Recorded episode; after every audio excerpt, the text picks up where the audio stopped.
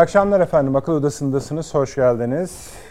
Dünyanın diğer yarısı yani Batı'da Netanyahu efendiyi darlamaya başladı. Mesela ABD Başkanı çıkıp dedi ki küresel desteğinizi kaybediyorsunuz dedi. Aslında tabii küresel desteğimizi kaybediyoruz diyor ama İsrail'e söylediği o. Birleşmiş Milletler oylamasını herhalde artık hani duymayan kalmamıştır. Ezici bir şekilde e, İsrail karşıtı öyle söyleyeceğiz artık bir sonuç ortaya çıktı ve bir önceki oylamaya kıyasla da 30 devlet daha eklendi listeye yaklaşık tabii. Avrupa Birliği'nin kurumsal uyarıları var İsrail'e. Papa'nın var. O da konuştu iyi gitmiyor diye. Pentagon efendim çıktı dedi ki sivilleri korumak stratejik zorunluluktur dedi. Nihayet efendim yani biz şu anda saatlerimiz 20.51'i gösteriyor. 20.48'de gelen bir haber Beyaz Saray Ulusal Güvenlik Danışmanı Jack Sullivan'ın e, Başbakan Netanyahu ile bir görüşme yaptı ve e, artık bu faslın, bu bölümün, bu aşamanın sona ermesi için e, haftayı aşmamak, haftaları de, diye söylüyor ama kelimenin, cümlenin gelişinden hafta anlıyoruz biz. Pek buna dikkat et, sirayet edeceğini zannetmiyorum ama burada açılışta anlatmak istediğim bir genel, bu şu ana kadar İsrail'in, Netanyahu'nun arkasında duran Batı'da tavırlarda bir değişiklik olduğunu artık elle tutulur bir şekilde takip edebiliyoruz, gözlemleyebiliyoruz. Bundan memnun muyuz? Eğer bir hızlı ateşkes gelecekse evet ama mesele bu değil. Bu akşam Gazze konusunda biraz bunu konuşacağız. Yani Netanyahu gitse ne olacak? Biden gitse ne olacak? Zelenski gitse ne olacak? Sorun ortada durur iken ateşkes dışında ve sivilleri hızla kurtarmak dışında 70. gün efendim bu arada. Yarın öyle oluyor tahmin ediyorum arkadaşlar. Siz de bir kontrol edin. Ee, bunu önleyemedi dünya. Şimdi bu akşam bununla başlayacağız. Bir Ukrayna bakacağız. Bu sefer Süleyman hocamıza söz veriyoruz. Yükselen faşizm konusunu açacağız. Bu çok önemli çünkü çok fazla seçim oluyor üst üste ve dünyanın anatomisi, politik anatomisi değişiyor. Ee, ve yani geldiğimiz noktada şu an Gazze için söylüyorum. Ateşkes ile katliam arasında sadece Amerika Birleşik Devletleri duruyor. Bunu da bugün daha doğrusu dün Sayın Dışişleri Bakanımız söyledi. Aradan bir tane ülkenin bulunduğu bir yani aslında arada durmak demek katliamın ortağı demek. O yaptırıyor demek. Biraz ondan başlayarak efendim başka konularımız da var ama bunların üzerinden programımızı başlatacağız. Evet Avni abi hoş geldiniz. Hoş bulduk. İyi akşamlar. Profesör Doktor Süleyman Seyfi Hocam hoş geldiniz, şeref verdiniz ve Profesör Doktor Çağrı Erhan Altınbaş Üniversitesi'nin sevgili direktörü hocam hoş geldiniz, hoş şeref verdiniz. Avni Bey buyurunuz. Ee, yani bu tabi bunları saydım Avni abi Aa, ama Netanyahu dedi ki yani dışarıdan dedi ne baskı. şimdi ha, evet. Ha, buyurun buyurun. Zaten siz açarken programı işte bu Sullivan'ı söylediniz. Evet. Ulusal Güvenlik Danışmanı. Bu aslında önce biliyorsunuz Suudi Arabistan'a gitti Riyad'a. E, Prens Salman'la bir görüşme yaptı. Ondan sonra da oradan İsrail'e geldi. Yani bugün İsrail'e gelişi oradan. Ve anlaşılan o ki siz de o sözcüklerle ifade ettiniz. Ve, ve ben birazcık daha abartayım e, Amerika adına ultimatom verdi açıkçası Netanyahu'ya. Derhal diye. Yani bu o demek. Yani önümüzdeki bir hafta içinde bu işi bitirir. Evet. Yani diye. Şimdi evet Amerika böyle diyor ama yani bunda tabii şükredeceğimiz bir şey yok. Yani e, Badel Mevt Basra Harap. Yani her şey olup bittikten sonra. evet. Dereye su geldi ama kurbanın gözü çatladıktan sonra. Yani demiş. O, onun gibi bir şey yani. Onun için buna bundan dolayı Amerika'ya filan bravo filan diyecek halimiz yok. Ama şurası bir gerçek. Çünkü bütün rakamlar, istatistikler filan Biden'ın önüne gidiyor.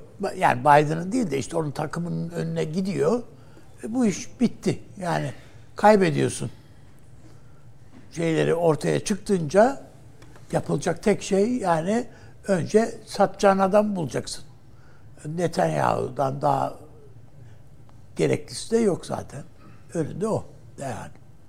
Ama e, buna rağmen İsrail'den gelen tepkiler evet sizin de ifade ettiğiniz benim de söylediğim Amerika'dan gelen yani Amerika bastırıyor artık olanca gücüyle.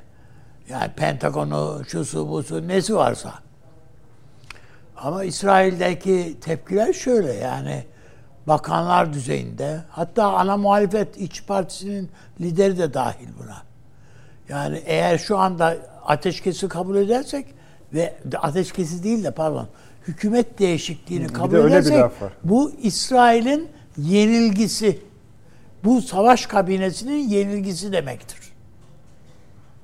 Bu kabul edilemez diyor. Bunu söyleyen kim? Netanyahu'ya muhalif işçi partisinin lideri. Yani diğer kabine içindeki bakanların lafları burası bizim ülkemiz. Amerika'nın değil. Bizi burayı savunmak bizim yükümlülüğümüz. Amerika'nın değil. Bombalarımız olmasa da, silahımız olmasa da biz bu savaşı sürdürürüz, bitiririz. Yani halt piştirirsin, halt götürürsün diye söyleriz ama burada mümkün hani değil, ayıp olur yani. Mümkün değil yani götürmeleri. Yani götürmelerinin mümkün olmadığını biliyoruz. Ve yalnız daha ötesine de söylüyorlar. Diyor ki kardeşim bu savaşı şu, şu başlattı, başladığımız vakit bizi alkışlayan siz misiniz? Evet sizsiniz. Bizim ihtiyacımız olan bombaları siz vermediniz mi? Evet siz verdiniz. Bombalamaya devam edin diyen o manaya gelen Birleşmiş Milletler karar vetosunun altında siz var mısınız? Siz varsınız. E şimdi ne oldu? Onu söylüyor adamlar. Bunu söyleyenler İsrailli bakanlar. Ha bunları şeye söylüyorlar tabii oradaki insanlara söylüyorlar. İşte gazetecilere filan filan bunlar İsrail basınına filan da yansıyor filan. Öbür taraftan Amerikan başkanı bir yardım şeyinde toplantısında bir konuşma yapıyor. Diyor ki 7 Ekim günü bu saldırıdan sonra babam geldi diyor akşam. Yardım toplantısında binlerce insanın karşısında yapıyor bu konuşmayı. Babası 21 yıl önce ölmüş. Babam geldi diyor. E, bu saldırı sırasında diyor kaybettiğimiz annemi, kız kardeşim ve çok feci şekilde ölen e, erkek kardeşimi aradı diyor. Çok üzüldüm ben diyor. O günü hatırladım diyor. Buyurun. 7 Ekim diye tarihte veriyor yani.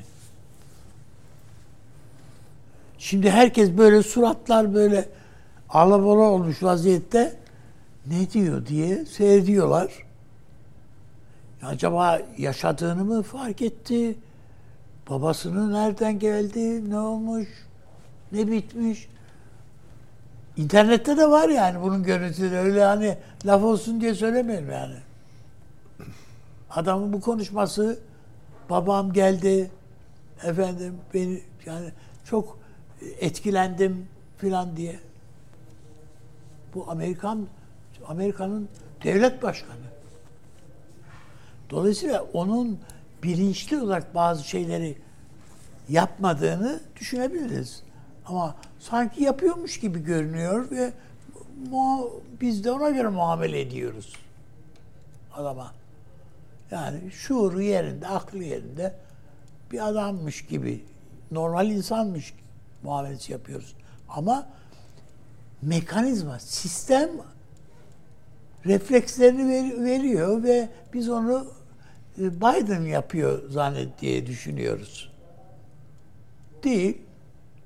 Şu anda eğer Amerikan sisteminin işine, Amerikan Amerika'daki büyük sermayenin, Yahudi sermayesinin işine bu e, Netanyahu'nun tasfiyesi geliyorsa, bu gerekliyse onu yapıyorlar. Bunun Biden bununla filan alakası alakası yok. İşin. Söylemek istediğim biz evet bu savaşın sonuna gelindi. Bilmiyordum. Ben mesela savaş sonrası nasıl bir Gazze yönetimi için toplantıların yapıldığını bunu Hamas'a da bildirmişler. Şöyle yapıyoruz, böyle düşünüyoruz diye. Ee, Filistin Kurtuluş Örgütü'ne, El Fethi'ye de bildirmişler bunu. Onlar da te, şeyi aldık, tebliği aldık yani üstünde çalışıyoruz diyorlar. Hamas da diyor. Biz bize gerekli notlar verildi ama ayrıntıları bilmiyoruz diyor. Hamas'ın adamları. Yani düşünebiliyor musunuz adam ya Gazze'yi kim yönetecek?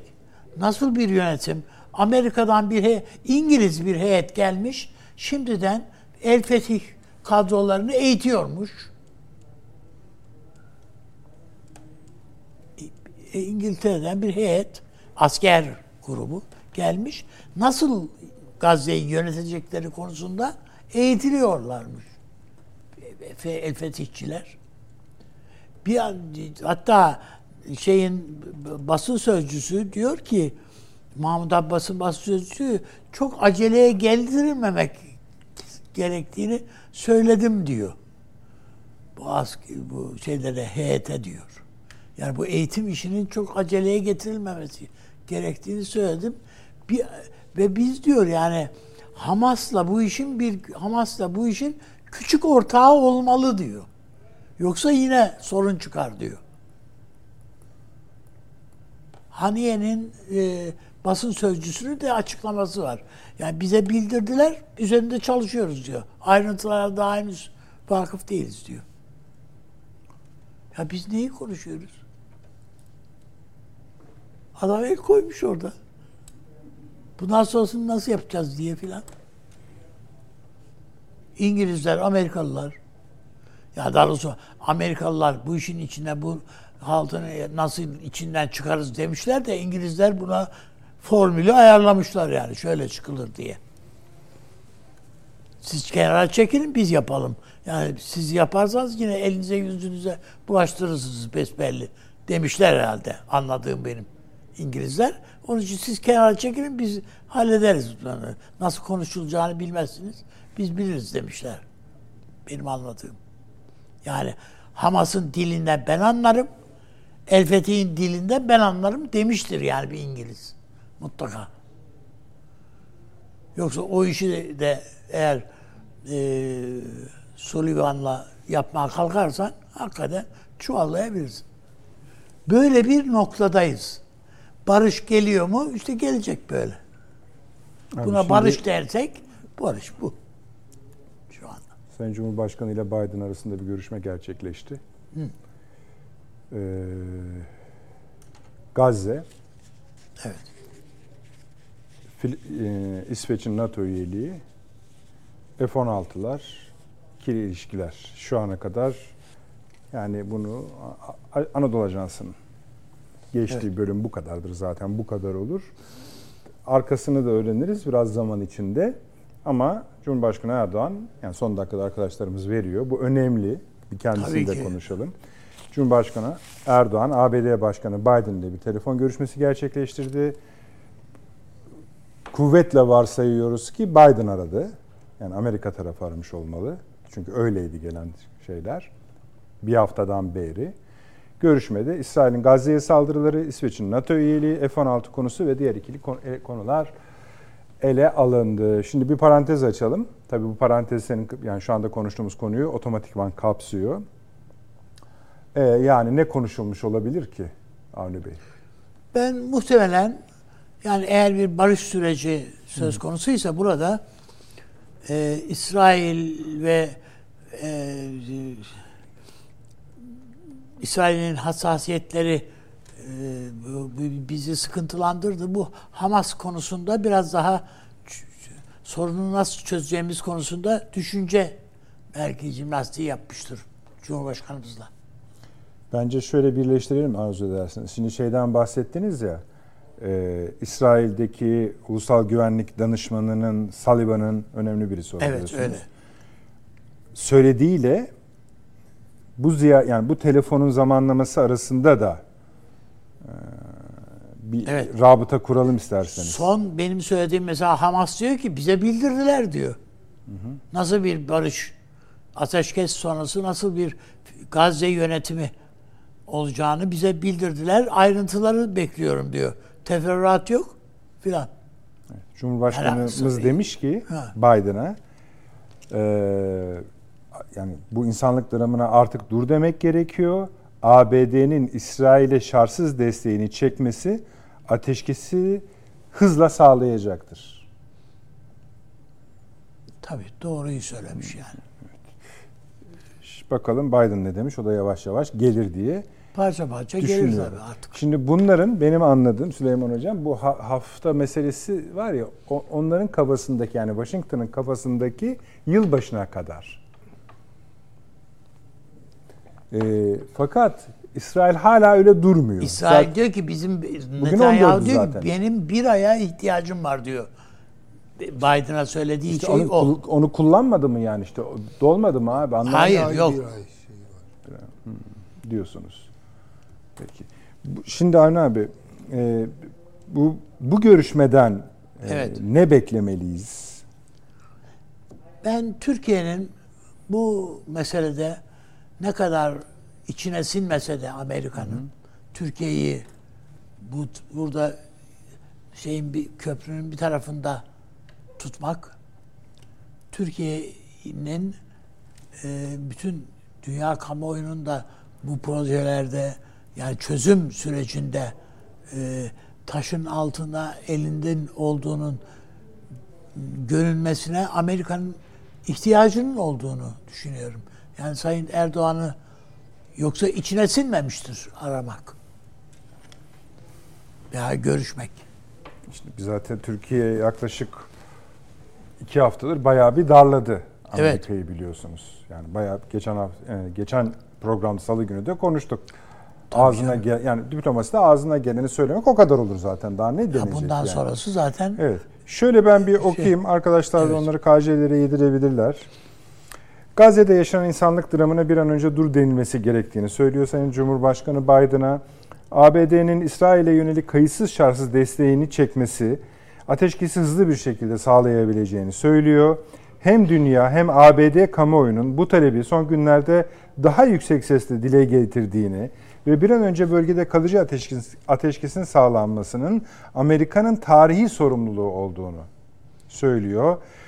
İsrail saldırılarının derinleşmesi ve uzamasının bölgesel ve küresel olumsuz sonuçları olabileceğini, Türkiye'nin önerdiği garantörlük mekanizmasının kurulması, verilen sözlerin tutulması ve 67 sınırları temelinde bağımsız, egemen toprak bütünlüğüne sahip başkenti Kudüs olan Filistin devletin kurulmasının en makul ve en kalıcı çözüm olduğunu söylüyor ve yavaş yavaş gelmeye devam ediyor açıklamalar. Tabii şeyi de alacağız herhalde arada. İsveç ve F-16 meseleleri de çünkü evet, görüşüldüğüne konuşmuş. göre onlar danışıyor. Buraya kadarki bölüme ne diyorsunuz? Ben o mesela F-16 e, İsveç meselesini çok daha kısa konuşulduğunu düşünüyorum. Yani çünkü bunlar öyle çok fazla... Niye öyle düşündünüz? E şöyle çok fazla konuşulacak şeyler değil. Yani bu, bu çözülecek mi, kilitli duracak mı diye sormuştur. Ben halledeceğim dediyse mesele yok. Diğeri yani her ikisi içinde yani İsveç meselesi içinde Cumhurbaşkanı ben bu e, hatta geçen haftaydı zannediyorum e, bizim Dışişleri Komisyonu'nda e, bu soru sorulduğunda bu İsveç meselesi e, Savunma Bakanımız ama. So, evet sor, sorulduğunda eş zamanlı olarak götürelim demişti. Hatırlıyorsanız evet, yani, değil mi? Onu şöyle mi anladık biz? Hani, al onu ver bunu gibi. Ha yani al günüm ver günümle götürelim bu işi dediydik. Demek ki ya biz biz de efendim siz şunları halledin biz de bu şeyi İsveç işini çözelim. Deniliyor. Onun için bunu ben çok fazla Cumhurbaşkanımızla Biden arasında konuşmada bunun bir e, şey içerik doldurduğunu zannetmiyorum. Hı hı. Yani sadece üstünden geçilmiş anlamında geliyor. Ama geri kalanı Türkiye'nin bu e, barış anlaşması meselesinde ateşkes meselesinde garantörlük işinin e, Amerika tarafından da ciddiye alınmış olması muhtemeldir. Öyle yani ümit, evet. ümit, ümit ümitli konuştunuz. Hayır ben Türkiye'yi içlerine hmm. sinmiyor. Ha, Amerikalıların içine sinmiyor. Bir, o, Ama tamam, ayrı konu Amerikalılar hani bu işe bu işe bir garantör lazım. Bir, katı, bir takım garantörler lazım. Buna Amerika'nın içine sinmese bile Mısır'ı garantör yapması, Katar'ı garantör yapması, Türkiye'yi garantör yapması, Suudi Arabistan'ı garantör yapması. Bana göre bu dört ülkenin garantörlüğünde bunların içerisine İngiltere'yi de katarlar. Anlatabildim Yani şimdi yani, mesela e, Kanada, Avustralya, Yeni Zelanda bir araya geliyorlar. Ortak bildiri yayınlayıp İsrail'e yöneltiyorlar. Yani Hı. artık yeter diye.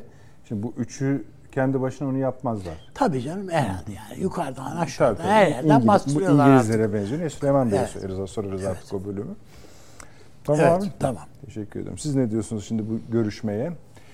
Şimdi bu görüşmenin kendisi yani, yani Sayın Görüşme, Cumhurbaşkanı da Biden şimdi zaten bir görüşüp görüşmeme meselesi vardı. Ee, buna ilişkin açıklamaları vardı Sayın Cumhurbaşkanı'nın. Ararsa benim aramam şık olmaz. Arayan kim? Büyük ihtimal Biden. Avni Bey'in kanaati de o yönde mi? Yani çünkü yani, ge, gelişine göre söylüyorum. Yani gelişine bu e, yani olayın gelişine göre çünkü Cumhurbaşkanımız tamam, öyle tek taraf yani Cumhurbaşkanımızın e, müdahil olun diye arayacağını düşünmüyorum. Ben, evet. Yani Biden şey yapmıştır. E zaten hani ve söylemişlerdir yani muhtemelen yani Erdoğan'ı yumuşatmamız da fayda var diye. Peki. Ha yumuşatmışlar manasına gelmesin Anladım. ama bu. Evet. Ben de öyle düşünmüyorum. Buyurun Süleyman Bey. Ben Şimdilik he, öyle nötrden görebiliriz. Tansiyon bu. yoklamakla sınırlı kaldığını, belli tezlerin hala ne kadar iki tarafça da sahiplenildiğini birbirlerine hissettirmekle sınırlı e, olduğunu düşünüyorum. Yani çok aşırı bir anlam yükleyemem ben buna. Yani şimdi mesela F-16'lar konuşuldu. Ne diyecek Biden? İşte kongreye tabii, tabii. bırakıyoruz. Kongre özgür iradesiyle bir karar alacak. Biz tabii ki size e, F-16'ların verilmesi için e, hükümet olarak, kabine olarak elimizden geleni yapacağız. Bu kadar. E, İsveç ne oldu? E, bizim reisi cumhurun da vereceği cevap belli. Vallahi işte ben de ne yapayım parlamentoya sevk ettim. Yüce Meclis'in hür iradesine göre evet. netice çıkacak. Bir, bir şey yok ki ya bunlarda. Yani ne diyecek Biden? Kefilim ben. Gideceğim kongrenin ensesinde boza pişireceğim Hayır, ve kendisine faydası yok ki şeyi çıkaramadı yok işte. Yok böyle bir şey yani. yani bunlar Ama yani 14 bin bombayı gönderdiği kararnameyi şeyi imzaları kongreyi dışlayarak. Ya tabii o kendi yetkisinde Ye, ama e, öbürünü yapamaz. Yani acaba, parayı yapamaz. Bilmiyorum onu ça- çağrıcıya sormak lazım. Tamam, hani yani zaten şimdi yeni bütçe gelmiş yani. oluyor. Bütçe ancak kongrenin temsilciler meclisinin onayıyla. Bütçeyle alakalı değil yani bu. Para şey. yok işte bütçe. Ha. Para lazım. E, hem Ukrayna'ya hem şeye. E, İsrail'e. En son reddedildi biliyorsunuz. Hem Ukrayna'ya hem İsrail'e ilave yardım. Yani böyle bir yetkisi ha. yok mu yani? Hayır yok. Çünkü e, dış askeri satışlar yasasına göre 50 milyon dolar üzerinde herhangi bir ülkeye yapılacak olan silah satışlarının temsilciler meclis tarafından onaylanması gerekiyor. Yasa Bu böyle. İsrail'e verilen bombalar 50 milyon doların üstünde değil mi yani? Hayır, onları zaten onaylamışlar da İsrail Başkanlık bu, bu kapsamda onlar. o bu kapsamda değil. Bu verilenden bahsediyorsunuz. Ben satıştan bahsediyorum. Yani F-16 hem satış olsun hem renovasyon işi olsun veyahut F-35 işi olsun. Bunlar o dış askeri satışlar yasası kapsamında. Mesela siz gidip firmayla anlaşıyorsunuz. Ben senden silah alacağım. Tamam diyor. Ne kadar? Pazarlıklar yapılıyor. Size el sıkışıyorsunuz ama diyor şimdi temsilciler meclisinin onayı gerekiyor. Peki niye bu bombaları şahsi yetkisini kullanarak diye açıklandı? Çünkü oraya gönderse yani eğer kongreden onay almak istese zaten alır mı bilmiyorum. Ama yetkisi var ya, var olduğunu biliyoruz. Yani. Şimdi İsrail ile aralarında bir ittifak ilişkisi var. O ittifak çerçevesinde executive order fazla bir ilişki de Ha, ondan. bizimkini Herhalde. kullanmak arzu etmiyor demek ki. Yani bu İsrail söz Ha. konusu olduğunda Amerikan Tamam, başkanı kul- kullanıyor. Tamam yani öyle derseniz daha şey. Kullanmayı istemiyor. Tamam. Süleyman Hocam bir reklama gidip gelip öyle devam edelim mi? Bölmeyeyim ben sizi. Çünkü istar faslına henüz başlamadınız. Şimdi gidelim. Bu arada daha çok da bilgi geliyor tabii. Onlara da bakıyorum. Evet. Yani bu ana çerçeveye oturtuyorlar genellikle. Tabii bir de Beyaz Saray'a bakacağız. Bir açıklama yapsın. Onun, çünkü genellikle bazen önemli farklar olabiliyor Avni abi. Sen de biliyorsun. Oradan da geldiği zaman kıyaslayabileceğiz efendim. Kısa bir aramız var. Dönüyoruz hemen. Akıl odası devam ediyor efendim. Sürem Hocam, yani hem Biden görüşmesini değerlendiriyordunuz hem de asıl konumuza gelelim. Ki o asıl konu zaten Yani görüşmenin Biden- ana paydası. Yani Erdoğan görüşmesi hakkında Tamam, buyurunuz. söyleyeceğim söyledim. Hani konu herhangi bir konu başlığından mesela şöyle diyeme, diyemez miyiz? Mesela bunun şu anda yani mesela İsrail'in darlandığını eğer siz öyle düşünüyorsanız tabii darlandığını düşünüyorsanız şu aşamada bu görüşmenin gerçekleşmesinde bir manidarlık görür müsünüz mesela? Ya da Türkiye'nin bir şekilde Buyurun. Aşırı yorum kategorisine girer. girer. Bekleyelim. Tamam. Ee, ama bu Biden'ın tavır değişikliği genel olarak Batı kampındaki ilk günlerde şahitlik ettiğimiz o hararetli İsrail destekçiliğinin Artık bittiği gözüleniyor. yani yavaş yavaş başka bir söylemle yer değiştirdiğine şahit oluyoruz. Ee, aslında bunu çok yadırgamamak lazım. Niye? Hatırlarsınız Biden iktidara geldiğinde işte konuşuyorduk yani bunun muhtemel sonuçları neler olur küresel siyasette kabilinden. Yani önce mesela Orta Doğu'da ne olur gibi bir soruyu sorduğunuzu hatırlıyorum ben. Biden Orta Doğu'ya dönük olarak dedi ki e, İran'la olan ilişkilerimizi yumuşatacağız. İkinci olarak iki devletli çözümü destekleyeceğiz, teşvik edeceğiz, hatta inisiyatif alacağız. Şimdi kendimizi Netanyahu'nun yerine koyalım. Biden iktidara geldi. Netanyahu'nun siyasi zihniyetini hesaba katacak olursak herhalde, herhalde ne diyor bu adam ya nereden çıktı şimdi bu demiştir ve bundan rahatsız olmuştur. Sonra işte bu gelişmeler ortaya çıktı. Esas şaşırmamız gereken bence Biden'ın seçim vaatleri sırasında söylediklerinden sapıp İsrail'in sonuna kadar arkasındayız, destekliyoruz demesidir. Ben Yahudiyim diyor diye. Ben Yahudiyim demesidir. Şimdi bunu Trump gibi bir adam dese anlaşılır. Çünkü işte evangelistlerle düşüp kalkan bir adam. E, Fakat e, Biden bir Katolik ve farklı bakıyor. idi. Ama bir rüzgara kaptırdı kendini. Yani belki Biden çok da isteyerek bunları söylemedi. Çok canı gönülden bunları söylemedi. Çünkü daha evvel programı, vaatleri perspektifi, vizyonu düşünecek olursa Biden Netanyahu hele hele onun yanında yaverleri o aşırı sağcı 51 senedir tanırım Netanyahu'yu. Hiçbir zaman güvenmedim. işte bakın, diyordu. Şimdi bunu gene söylüyor. E arada ne oldu? Esas şaşırmamız gereken bence şu an söyledikleri değil. Olaylar başladıktan sonra yani 7 Ekim hadisesinden sonraki o böyle işte Blinken'ı göndermeler, peş peşe izahatlar, hatta hatta Birleşmiş Milletler oylamalarında sürekli engel olması ateşkese Amerika'nın falan. CENTCOM komutanını gönderdi. Yani silah vesaire verdi. Dış Savunma Bakanını gönderdi. Dışişleri Bakanını gönderdi. Şimdi gönder. bu bir Kendi rüzgar gitti. ama bu çok tesirli bir rüzgar ve Amerikan siyasal kültüründeki belli bölünmeleri nazar dikkate almamızı emrediyor. Yani şimdi Amerika'da medyaya, entelektüel, artistik dünyaya bu adamlar hakim.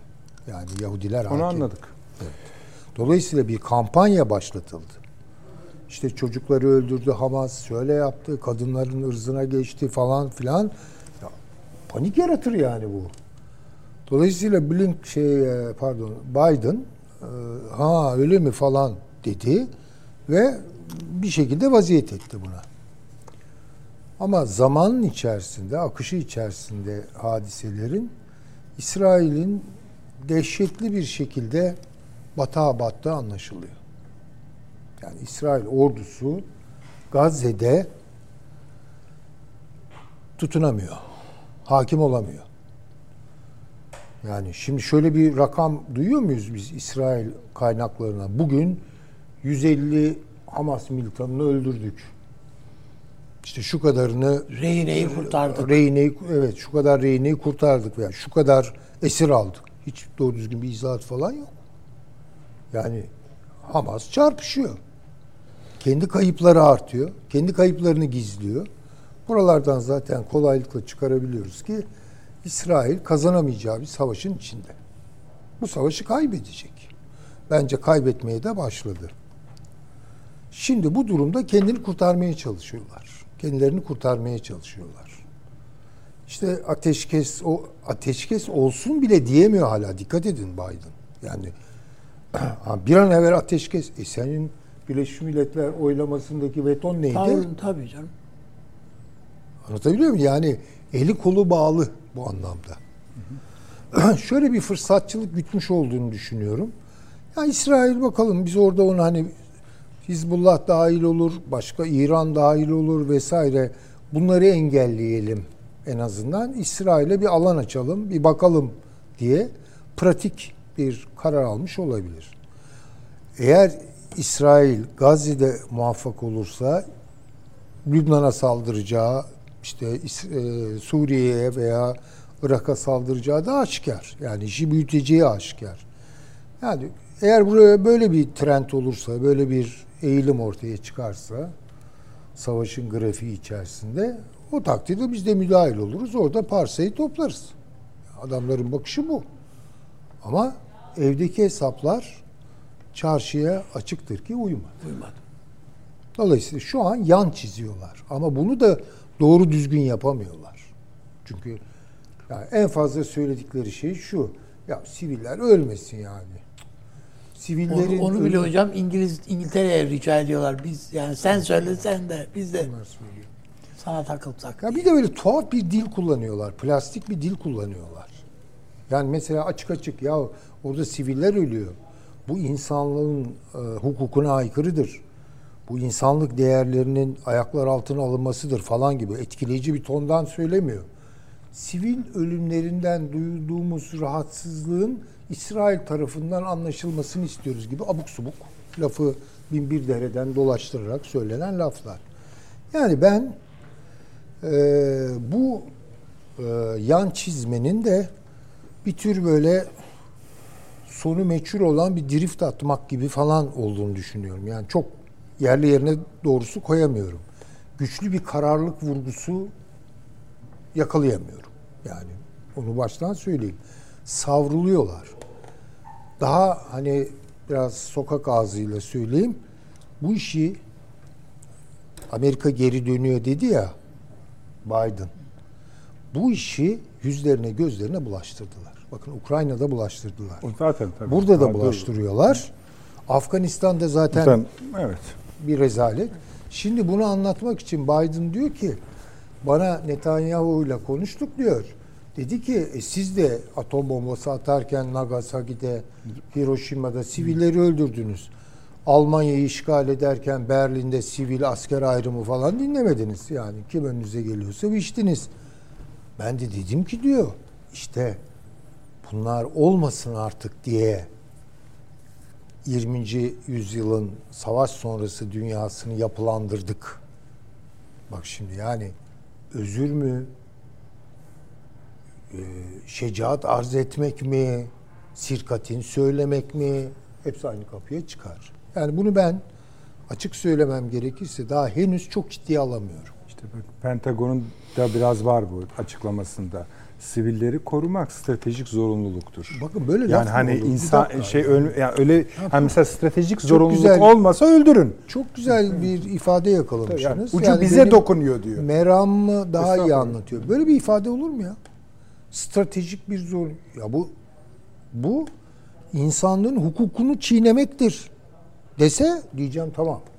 Yani zaten taktik bir mesele olarak Evet olsa yani umursamayacağız taktik sanki. onu kabul edebiliriz ama stratejik sonuçları biraz şaibeli, sorunlu falan. Böyle böyle bir söylem olur mu Allah aşkına? Biz buna mı inanacağız şimdi yani? Ama bir savrulma halini yaşıyorlar. Yani şoför tabiriyle drift atıyorlar yani. Şu an ortalık toz duman, bir şeyler söyleyenler var. Yapılanlara bakıyorsunuz onlarla mütenasip değil, onlarla uyumlu değil. Yani dolayısıyla ben biraz bu işe daha durun diyorum. Ama şunu artık daha rahat söyleyebiliyorum. İsrail batağa battı. Tutalım ki Gazze'yi dümdüz etti. Yani Roma'da biliyorsunuz Kartaca'yı öyle dümdüz etti ya. Evet. Yani şey bırakmadı. Eser bırakmadı. Ha, tut, tutun ki İsrail yeni Roma ve Kartaca'yı Gazze olarak düşünelim. Sildi, dümdüz etti. Ya o iki buçuk milyon insan ne olacak? Ya toplam bunu imha edecek. Sıkıştırıyorlar şimdi refaha doğru sıkıştırıyorlar. Nereye gidecek bu insancıklar? Ölüm yağdırıyorlar. Bu işe bulaştığınız zaman bunun altından kalkamazsınız. Bir kere bu çok net. Yani İsrail gerçekten kaybedecek. Şimdi kafalarda dolaşan tilkiler meselesi. Yani işte Hamas'a bir mesaj göndermişler. İşte Netanyahu sonrası veya barış sonrası Gazze'nin statüsü. Bak bak bak. Yani El Fetih'le o ara görüşüyor İngiltere. Yani şöyle demeye getiriyorlar.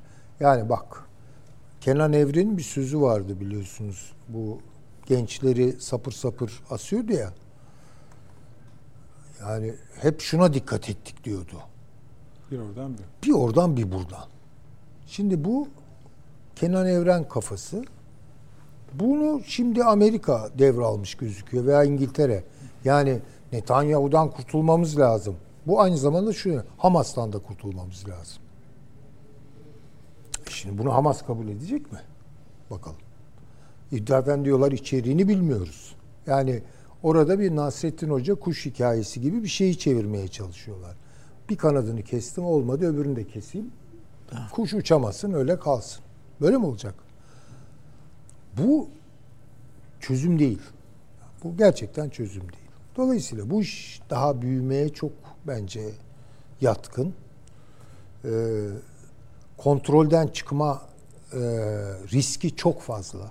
Çok fazla. Nitekim Netanyahu, işte İsrail otoriteleri falan diyorlar ki vallahi burası İsrail kardeşim sen Atlantik'in öte, öteki tarafından konuşuyorsun ama bizim meselemiz ve biz çözeceğiz Diyorlar diyorlar. tabii. Diyorlar yani. Netanyahu şunu söylüyor. Bütün o baskılamalar Sullivan geliyor. Yarın Austin gelecek. işte sen senden silah keseceğiz de diyebilirler. Lojistik desteği keseceğiz diyebilirler. Bu Netanyahu'yu ve hükümetini durdurmaz. Onu söyleyeyim. Durdurmaz. Hatta Netanyahu diyor ki ben gidersem daha beteri gelir yerime. Evet bir de öyle Öyle radikaller yapıyor. var yani. E, var orada. tabii ki. E, bu Milli Savunma Bakanları mı artık bakanlığın adını bilemeyeceğim İsrail'de bize. Çok lazım değil mi? Evet yani Savunma Bakanlığı mı? Savunma güçleri bilmem nesi midir neyse işte. Ya İsrailli yerleşimcilere 150 bin silah dağıtmışlar. Evet evet. Yani içeride büyük bir hesaplaşma olacak o zaman. Yani bu nasıl çözülür biliyor musunuz? Yani şöyle çözülür. İsrail bir iç savaş yaşar. Netanyahu ve ona müzahir bütün unsurlar yenilir. Öbür taraf yener onları, tasfiye eder. Netanyahu'yu önce kendileri yargılarlar falan yani. Ondan sonra belki konuşulabilir. Bu mesele çözüm. Aksi takdirde tersi olursa daha da kötü olur. Evet. Bu adamların duracağı yok. Ama attıkları her adımda biraz daha batıyorlar. Onu da söyleyeyim yani. Bu içinden çıkamayacakları bir Yani sarma. kaybediyor, İsrail kaybediyor. İsrail batıyordan anlamamız gereken ne yani? Ne olacak yani? İşte ne olacak? Netanyahu'nun gitmesini kastediyorsanız o vallahi bu Netanyahu'yu Biden falan götüremez. Ben söyleyeyim. Tamam. yani. Netanyahu gene İsrail kamuoyu içinde gelişen bir şeyler tasfiye edecekse edecek. İsrail'de bir darbe olabilir ben söyleyeyim. Niye yani şaşırmam. Olacak demiyorum da. Olursa şaşırmam. İsrail'de her an iç savaş çıkabilir. Bakınız İsrail'de bu Gazze Savaşı'nı protesto eden adamların üzerine polis acımasız giriyor. Kafalar gözler kırılıyor. Yani sindirme var içeride. Yani o 150 bin silahlı yerleşimci yarın İsraillileri vurmaya başlayabilir sokaklarda. E Araplar var. Arap nüfusu var İsrail'de. Onlar da herhalde elleri armut toplamayacak. Onlar da silahlanacaklar. E ne olacak o zaman? Çıkamazlar bu işin içinden. Dolayısıyla İsrail'in içinden gelişecek bir irade ancak bence bu meseleye vaziyet ederse yani bataklığa sürüklendiler. Çıkmayı oradan başarabilirler. Aksi takdirde İsrail kaybedecek. Yani bu çok açık. Bu çok açık. Şimdi bunlar böyle rahmetli Erbakan'ın dediği gibi pansuman tedbirler öneriyorlar. Yani o ara işte iki devletli çözümü de siz kabul edin. İşte onlar Hamas'ı da götürürüz. Bir onlar gider, bir bunlar gider. Ondan sonra ortada bir şey buluruz. El Fethiye'ye yönettiririz orayı. Bilmem ne. Böyle bunlar bunlar bunlar çözüm değil ki bunlar. Yani e, işte hocam geçen söyledi demin söyledi. Yani e, izninizle o öğrencinizin şeyini anlatabilir miyim yani akrabalarını kaybetmiş bir rakam verdiniz. Yani şu an İsrailli şey affedersiniz Filistinlilerin, Gazze'lilerin ailesinde kayıp vermeyeni yok. Ne olacak bu adamlar? Tamam mı diyecekler yani? Onun için dediğim gibi yani o işte tamam artık barış geliyor falan emin olamıyorum. Açık söyleyeyim. Bu söylem bir kere beni çok endişelendiriyor. Yani sivillerin ölmesi stratejik sorun doğurur. Ne demek bu ya? Yani sizde hiç mi şu kadarcık mı da vicdan kalmadı yani?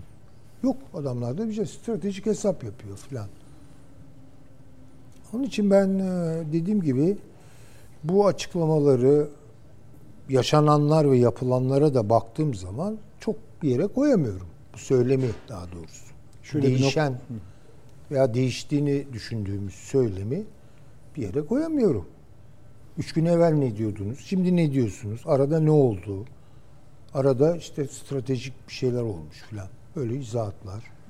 Ya bu kadarını da beklemiyorduk. Çok kan döküldü falan.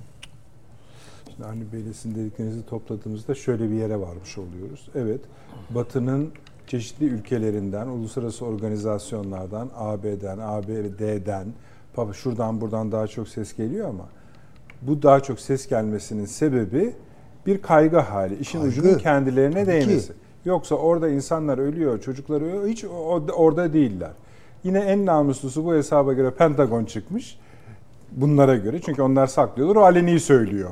Hiç olmazsa mı diyeceğiz? İşte hepsi bir şeyler geveliyor ağzında ha, da yani. Evet. Ee, Tablo bu. Siz ama biraz daha ileri götürüyorsunuz. Mesela diyorsunuz ki kara savaşını şey savaşı da kazanamıyor İsrail diyorsunuz. Kazanamıyor tabii. Evet. Dahası ama şunu da söylüyorsunuz. Mesela ABD Netanyahu'yu götüremez. E yani ama Netanyahu götürebilir mi? Efendim? Netanyahu Biden'ı götürebilir mi? Yani o da değil ama Amerikan kamuoyunda da Biden'ın artık şansı falan kalmadı yani. Düşünebiliyor musun? Attığı her adımı e, başarısızlıkla Amerika'yı geri döndürüyoruz. Şimdi bugün söylediği şey ne? Bakın başlarken şunu. Amerika geri geliyor. Peki anladık. NATO'yu konsolide edeceğiz. işte şöyle yapacağız, böyle yapacağız. Güzel. Şimdi ne diyor? Çok üzülüyorum diyor. Artık Amerika'nın dünyada sözü geçmiyor. Değerlerimizi dünya kabul etmiyor diyor. Ne değerleri varsa bunların artık yani. Böyle bir böyle bir şey olur mu? Bu, bu şu demek. Ben beceremedim demek. Herhalde Amerikalıların da hafızaları bu kadar bir farkı görmeye yarayacak kadar e, çalışıyordur. Yani kaybedecek. O da kaybedecek. Ama şimdi bakın Trump gelirse ne olacak? Bu da başka bir mesele. Çünkü bildiğimiz bir şey var. Ee, Obama'dan da, Hillary Clinton'dan da, e, Biden'dan da, demokratlardan bu Netanyahu hoşlanmıyor. Cumhuriyetçilerle iş tutmak istiyor. Dolayısıyla hani Trump'ın gelişini dü- düğün dernekle karşı. Ama Trump ne yapar? Onu da bilmiyorum. Bildiğimiz, bıraktığımız Trump devam ederse çok daha korkunç şeyler olur. Avrupa Ama- için de çok korkunç olacak. Avrupa zaten Avrupa yani ne, ne bu yedikleri kaçıncı tokat? Bu kaçıncı e, batış? Kaçıncı e, efendime söyleyeyim e, inandırıcılık kaybı? Yani Avrupa hakikaten çok tarihin en zavallı dönemini yaşıyor. Yani bunu söyleyeyim. Buradan başka türlü çıkacaklar onlar. İşte onu da konuşacağız belki. Yani yine de orada bir perspektif şey yapabiliyoruz Amerika için fakat İsrail'in mesela bu işten uğrayacağı zararı tarif ederken muhakkak şu kadar yapabiliyoruz. Liderliğin gitmesi. Yani Netanyahu gider başka tamam. E, e, Ama şimdi bir- gidiş tarzı önemli. diyelim Yani ki yerlerde sürdüler. Önemli değil. Süleyman Hocam. İsrail'e ne yapacaksınız diye soruyorum ben. İşte İsrail oradan çıkarır kendini o zaman. O bataktan çıkar. Ha, Öyle Var. bir irade ortaya koyabiliyorsa bu sapık e, Siyonizmle e, Ortodoks e, dindarlığı buluşturan bir kafa var bu yerleşimci kafa. Yani çok tuhaf bir şey bu. Eskiden çünkü bildiğimiz klasik manada Siyonistler çok laik, seküler falan adamlardı. Yani öyle çok din vurguları yoktu. Ama şimdi Siyonizm başka bir boyut kazandı. Yani Siyonizm bizzat pratik olarak yerleşimcilik yani gidip adamların Evet, evini, malını, mülkünü elinden almak yani. Silah kullanmak, Ha, taşımak. Şimdi evet. baktığınız zaman dindar adamlar, başlarında kipa var, işte sakalları var, kendilerine göre bir tuhaf tuhaf adamlar. Ellerinde de keleşler var yani neyse ya da o silahlar var. 150 bin. 150 bin insan şu an silahlı. Ve Batı Şeria'yı hiç konuşmuyoruz mesela. Batı Şeria'da Orada da çok oluyor hocam. evet yani şu ana kadar 100, 100 küsür insan öldürüldü. 300'ü buldu. 300'ü buldu yani. Düşünebiliyor musun? Hatta Tek sebep bir- evine çöküyorlar. Şöyle bir vaka da var. Bu olaylar sırasında Amerika'dan 150 bin piyade tüfeği istemiş. Bu onların M16'larından falan. Başta anlaşmışlar tüfekler ne olacak diye. Sonra şimdi Amerika onu durdurdu. Bu sizin dediğiniz kaygıyla olabilir o iş. İşte şu Yani şeyi diyorum ya bombayı veriyor ama bunu tüfek bu vermiyor. yerleşimcilerin e, Amerika'ya girişi veya bilmem Avrupa'ya girişi falan engellenmeye çalışılıyor. Bir takım düzenlemeler yapıyorlar. Ama dediğim gibi bunlar yani sorunu çözen şeyler değil. Birilerine fatura etmeye çalışıyorlar bu meseleyi. Halbuki en büyük fatura kendilerine çıkıyor. Sen yol verdin. Sen gönderdin donanmanı. Bunların beklentisi şuydu. Hizbullah muhakkak dahil olacak bu işe. Hı hı. İran'da katılacak. İran'da katılacak. Ben de dalacağım. Öyle Öyle şey baktılar. tabii. Ama öyle olmadı. İran orada güzel basketbol deyimle e, deyimiyle Fake fake, attı. Tabii. Kaldılar. Yani büyüt. Hizbullah durdu, geri durdu. İran geri durdu. Benim dahlim yok dedi bilmem ne. Yani birden hani ötekini bulamadılar. Bir bulabilseler girecekler onlar yani. Hala o risk de var. Onu da söyleyeyim. Yani. Hizbullah bu ara bayağı bir Lübnan Aktif gözüküyor. aktif gözüküyor. Öbür İsrail de tarafta Lübnan'a da yükleniyor yani Güney kesimde. tabii tabii Husiler öbür taraftan şey yapıyorlar. Büyütüyorlar işi filan.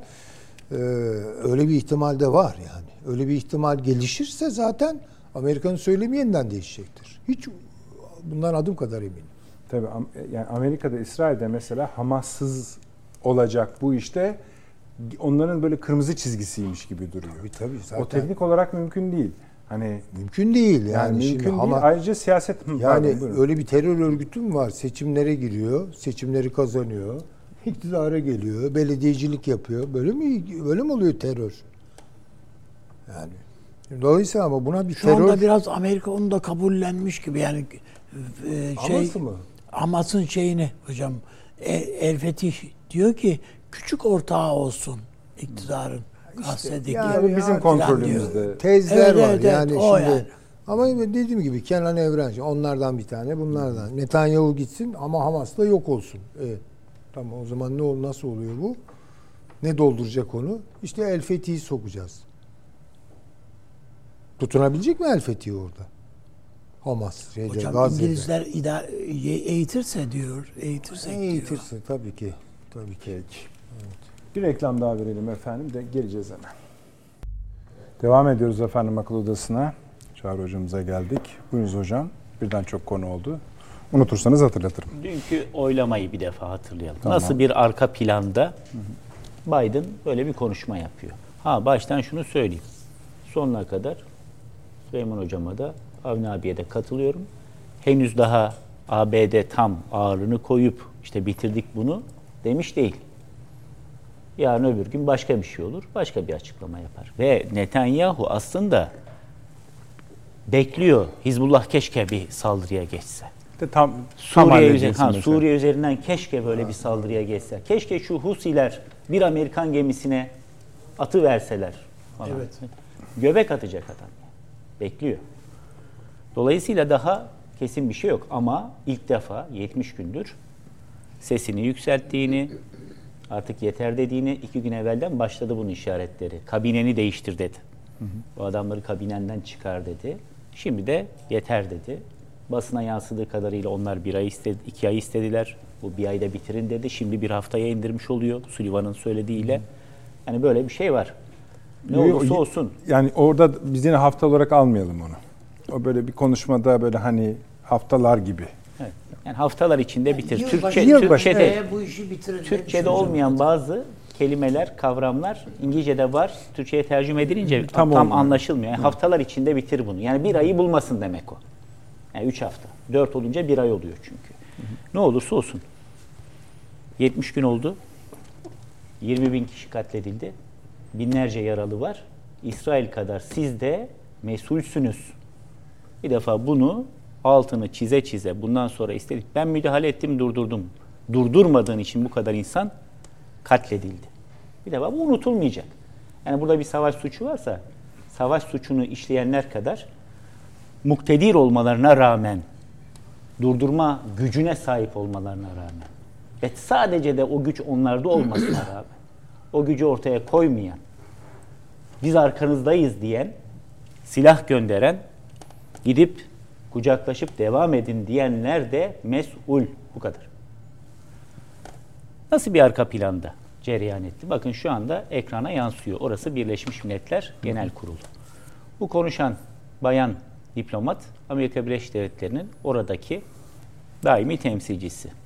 Güvenlik Konseyi'ne acil insani ateşkes geldiğinde iki kez tek başına elini kaldırarak hayır diyen kişi bu şahıs. Amerika Birleşik Devletleri'nin verdiği talimat doğrultusunda şüphesiz orada şahsi iradesiyle hareket etmiyor. Amerika hayır bu savaş devam edecek dedi. O da insani ateşkes çağrısına hayır dedi. İlk hayır dediğinde katledilen insan sayısı birkaç bindi. İkinci hayır dediğinde 10 binin üzerine çıktı ve süratle tırmanmaya devam ediyor. Bugün yine 250'den fazla insan Orada katledildi. Her hayır dediğinde bu devam etti. Birleşmiş Milletler Genel Kurulu bir oylamayla 120'ye karşı işte birkaç oyla ateşkes çağrısında bulundu. Fakat kıymet harbiyesi yok. yok.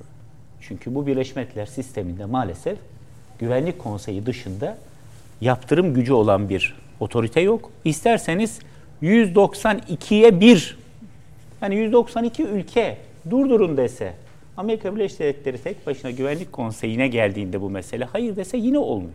Böyle adaletsiz, böyle bugün itibariyle komik, maalesef trajikomik, güya uluslararası barış ve güvenliği korumaya birinci sorumluluk olarak üstlenmiş bir örgütle karşı karşıyayız. Fakat bir ateşkes, 6 gün süren bir ateşkes ilan edildi buna rağmen.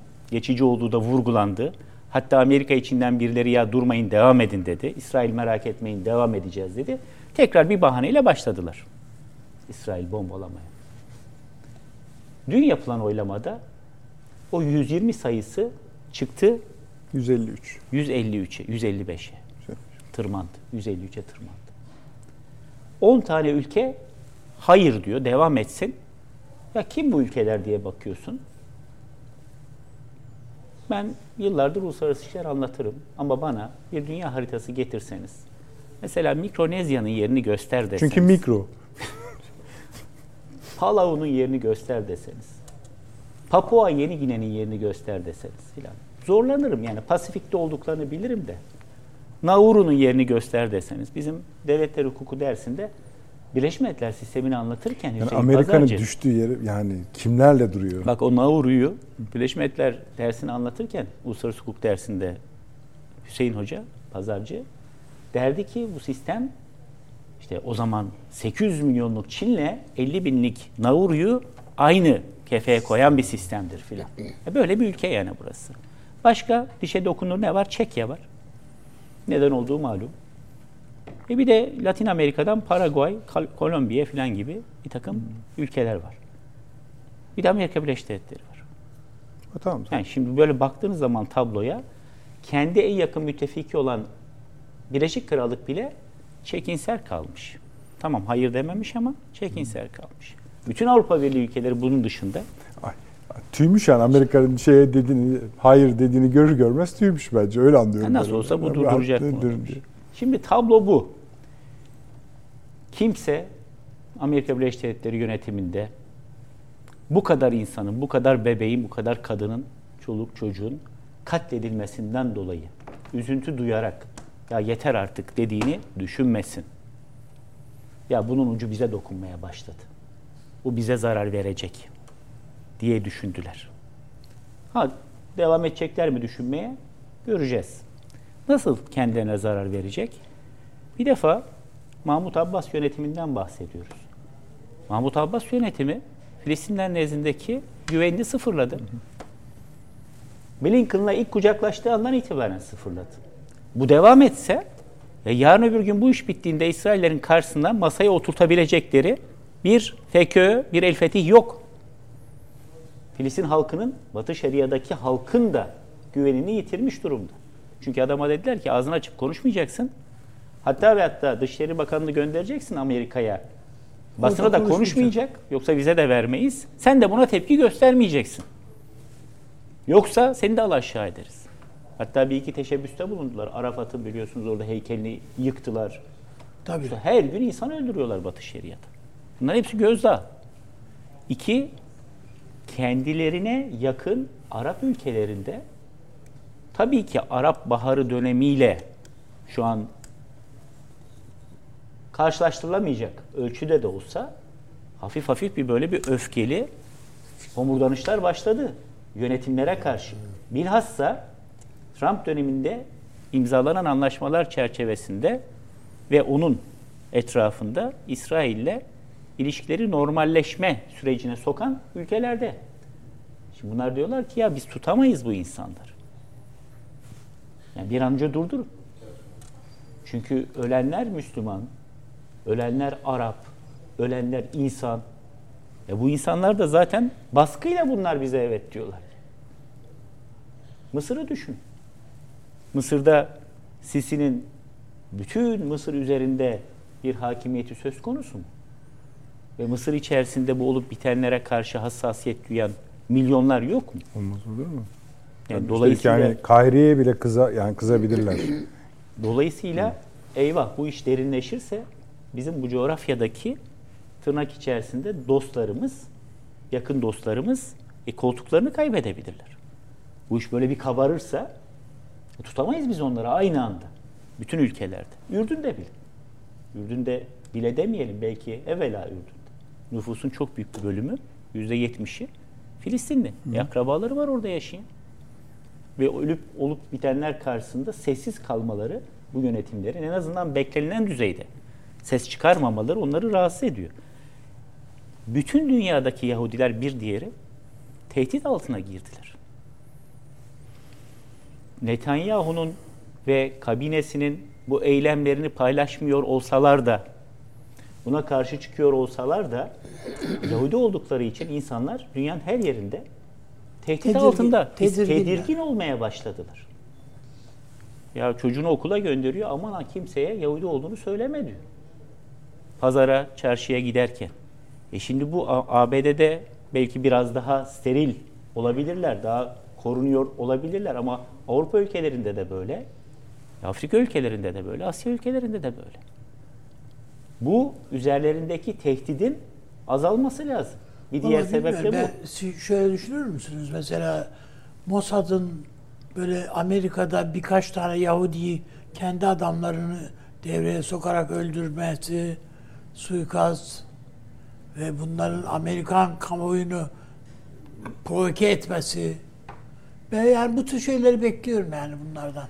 Ya bazı şeyler böyle ilk bakışta komplo teorisi gibi gelebilir ama geçmişte öyle hadiseler var ki savaş başlatan öyle hadiseler var ki sonra vesikalar ortaya çıktığında ya doğruymuş dedirten ha bu böyle bir şey olsa buna şaşırır mıyız?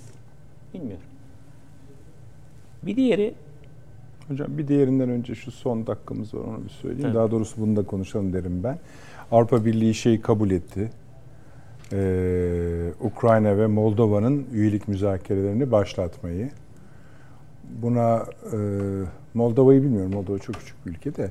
Ama çok stratejik. Strateji tabii savaşın bir parçası ve yani bir barış halinde ne olacağı barış halinde bile ne olacağı şüpheli. Ee, fakat Ukrayna'nın filan Avrupa Birliği üyeliğini hani Rusların çok ben bir şey diyeceğini zannetmiyorum. Hani Na- NATO üyeliği Bu gibi Avrupa Birliği üyeliğini onaylamak değil bu. tabii tabii ben müzakereleri müzakereleri başlat. Bizimki de başlamıştı. İşte öyle olmuyor ama. Yani başla, başlamıştı yani bir şey değil yani. İşte Moldova'yı almaları bir saatte sürebilir. Moldova'dan ne olacak? Buyurunuz hocam. Yani Son olarak yeni bir da- denklem bu esasında. Buyurun. Son olarak da aslında tam bu son dakika olarak söylediğiniz konuyla ilgili Putin birdenbire dünyadaki o bir numaralı Batı basınının, medyasının lanse ettiği şekliyle bir numaralı düşman, şeytan olma vasfını yitirdi. Hatta şu anda o Batı basını Putin'in zaferi demeye başladılar. Bu olay o kadar öne çıktı ki Tabii. Ukrayna meselesi alt sıralara düşüverdi. Hatta Bundan- mesele olmaktan çıktı. Mesele olmaktan neredeyse Zelenski çıktı. meselesine dönüştü. Evet. Ya, hocam çok özür dilerim. Şimdi o kadar ilginç bir yere değindiniz ki. Şimdi burada şeyde Avrupa'da böyle hakikaten e, yazılı bizim ya da basılı demeyeceğimiz bazı internet haber analiz siteleri var. Bunlar da son bir haftadır bu İstanbul zirvesi vardı ya Evet. e, son aşama. Bununla ilgili bir alt metinler yayınlanıyor. Nasıl bozulduğunu Nasıl anlatan. bozulduğunu anlatan. Yani zannedersiniz içeride birisi varmış. Bunun kriptosunu tutmuş. Aha böyle o kadar yani birebir. Tabii abi. Ukrayna tarafı çünkü paylaşmıştır bunu Tabii. Amerikalılarla. Ee, o da şu anda yavaş yavaş basına sızdırılıyor. Daha neler sızdırılacak bu son yıl seçimden önceki? 11 ay kaldı Amerikan seçimlerine. Kasım'da olacak gelecek sene. Özür Onunla da ilintili isterseniz Tabii tabii buyurun. e, bir şey söyleyeyim. Gözlerden kaçmamıştır şüphesiz. Amerikan Temsilciler Meclisi Amerikan Başkanı Joe Biden'ın oğlu Hah, evet, Hunter Biden'ın Ukrayna'daki bir takım faaliyetlerine babasının başkan olmasından dolayı işte o dönemde de başkan yardımcısı olmasından dolayı e, yasa dışı demeyelim ama etik olmayan davranışlarına yol verildiği ve o ismi kullanarak bir takım ayrıcalıklar elde ettiği şeklindeki iddialar üzerine Cumhuriyetçilerin verdiği oylarla azil süreci başlattı. Yani Trump'a başlatılan Ve azil sürecinin azil edilsin edilmesin bu seçim döneminde bir yıl bunun üzerinde tepin tepin tepinecekler. bu tabii aslında Trump Biden seçimi esnasında da dillendirilmişti. Çok ilginç ayrıntıları var bunun. Yani işte bir e, ihbar mektubuyla başlayan bir telefon konuşması kimle kim arasında Biden'la Ukrayna başkanı Evet. arasında işte oğluma iltimas geç manasına gelebilecek bir savcının görevden alınmasıyla ilgili e, bir şeyle başlayan Trump bunu açıklamıştı o dönemde. Arkasından başka şeyler de eklendi ama bugün demek ki beklettiler beklettiler. Tam da ön seçimlerin başladığı bir dönemde bunu Levent- patlattılar. Levent Kırca diyor ya hocam tam yerine geldi manzara koyduk diye. Evet, manzara bu. İçeride Cumhuriyetçilerin tabii ki oylarıyla bu süreç başlıyor. Evet. Bu uzun bir süreç. Öyle bugünden yarına bir netice buradan çıkması mümkün değil. Ama şu an itibariyle Biden'ın iyice sıkışmaya başladığı bir döneme doğru gidiyoruz. Diğer taraftan de öyle evet. her hafta en az bir tane Avni Bey'in en başta anlattığı şekilde işte gölgesiyle konuşan mı dersiniz? Karanlıkta araba kazasında vefat eden iki sene evvel e, ölen senatörü aradığı bir konuşma mı dersiniz? Ki onu anma toplantısı olmasına rağmen yani onu da orada zannediyor. Kendisini anmaya geldi zannediyor vefat eden şahıs. E, pek çok yanlış ya bu insanın elinde Amerika Birleşik Devletleri'nin nükleer Nükleer silahlarının var. şifresi var. Bir evvelki başkan devir teslimle buna teslim ediyor bunu. Ve bu şahıs orada oturuyor. Yani bugün mesela Amerika'da bazı eyaletlerde belli yaştan sonra belli aralarla ehliyetinizi yenilemeniz için sağlık testinden geçmeniz gerekiyor. Yani Biden kalkıp da sağlık testine müracaat etse ehliyet alamaz.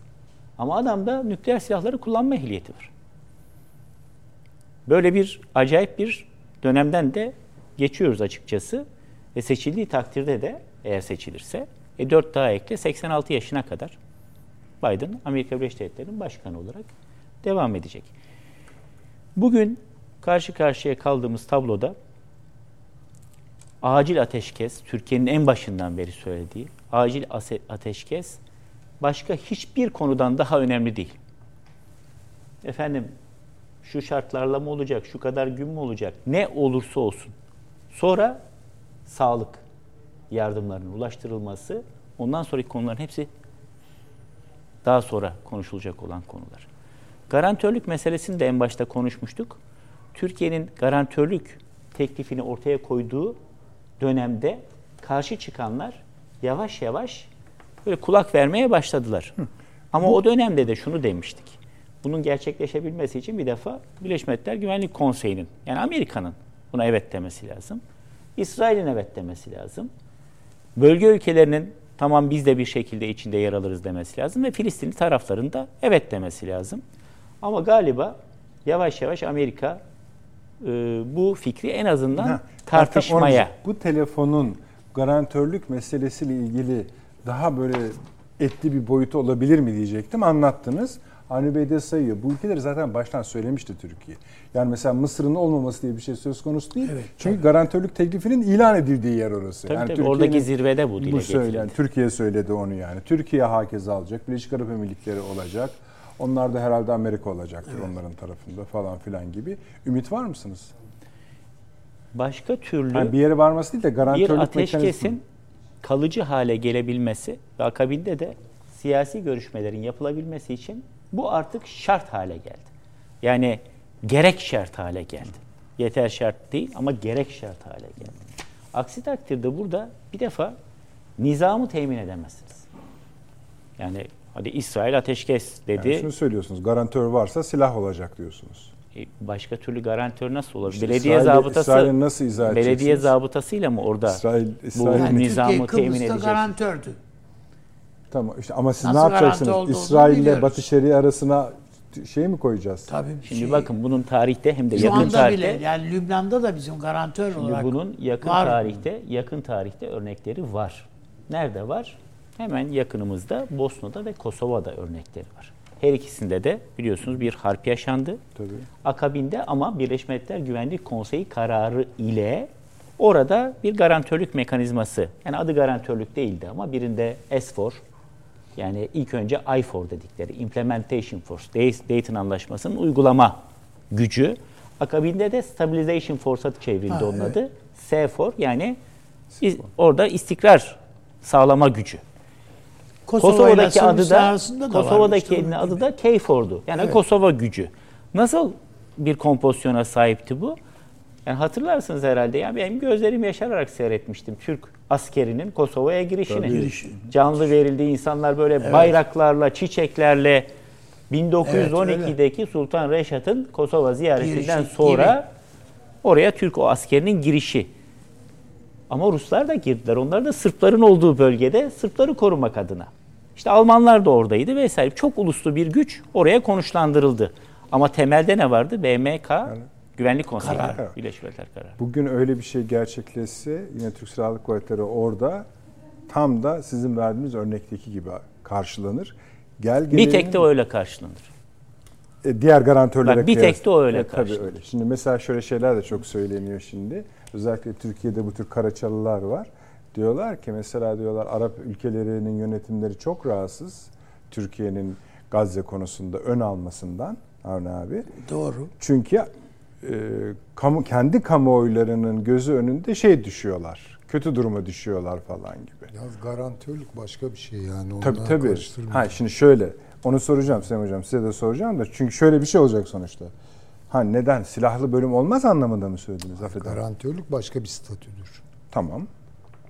Şimdi şöyle Birleşmiş Milletler'in bir unsuru olarak gidebilirsiniz. Tamam. Ama Türkiye'nin Kıbrıs'ta garantör olması gibi bir şey değil. Değil, ha, yani. tamam. Onun için onun için evvela bir nihai anlaşmanın yapılması, ondan sonra. e, iki devletli çözümün kabul edilmesi, ha onun da o antlaşmanın, o barış antlaşmasının da garantörü olarak şu şu şu devletler yoksa teşvikte hata Menderes'le- olmaz, olmaz lafına sığınarak bana örneği verdim. Londra. Londra Anlaşması Evet. Zaten neyin garantörüydü? Londra ve Zürih anlaşmalarıyla tesis edilen 1960 Kıbrıs devletinin garantörü olarak Türkiye, Yunanistan Evet, ve Birleşik Krallık. Anlaşma ondan sonra. Evvela anlaşma. Ama şimdiki garantör Hüseyin Hocam öyle bir yere varılmayacağını düşünüyor bence. Onun için söyledi o. Aa, İsraillerde de öyle Ya bir yere bu, o, gideceğine bu olan süreç, bir inanç onun- yok. O süreç değil. Bu süreç Ha, bu süreç, o süreç şu anda değil yani. orada insani yardımların güvenli yani bir şekilde iki taraflı yani iki ikili iki devletli bir çözüm üzerinde mutabakat olur. Bunun bir anlaşması olur. O anlaşmanın garantörlüğü başka şeydir. Tabii. O Kıbrıs Anlaşması öyle bir anlaşma. Garantörlük odur Onun, zaten. bizimki şimdi ateşkes anlaşmasının garantörlüğü.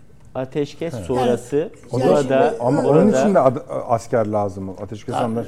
E canım arada Ateşkes sonrası koruyorsun. burada ya bir, her şeyden yaptı? evvel insani yardımların ihtiyaç sahiplerine ulaştırılabilmesini Evet, sağlamak. şey, o tür şeyler yani. İki, buradaki ya en temel insani ihtiyaçların düzen içerisinde Evet. verilebilmesini temin etmek. Geçenlerde de konuştuk. Yani temiz su yok. Kanalizasyon sistemi diye bir şey kalmamış. Salgın Elektrik yok, bir hastalık. şey yok. Salgın Evet, hastalık evet. tehlikesi var.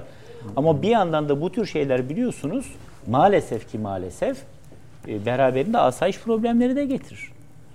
Yani her şey olabilir bu. Tabii canım hırsızlık Dolayısıyla- dahil her şey Ha, var. dolayısıyla burada bir şeyin temin edilmesi lazım. Düzenin.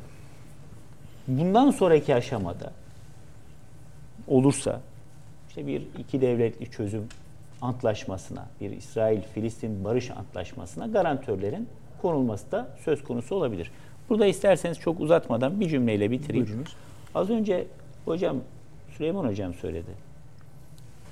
Bu Siyonizmle Ortodoksluğun tarihte hiç olmadığı kadar yani İç içe Ortodoks derken Ortodoks Musevilikten bahsediyorsunuz. Yani işte Hasedik dediğimiz oradaki daha aşırı böyle e, kesimlerin bir araya gelmesinden bahsediyor.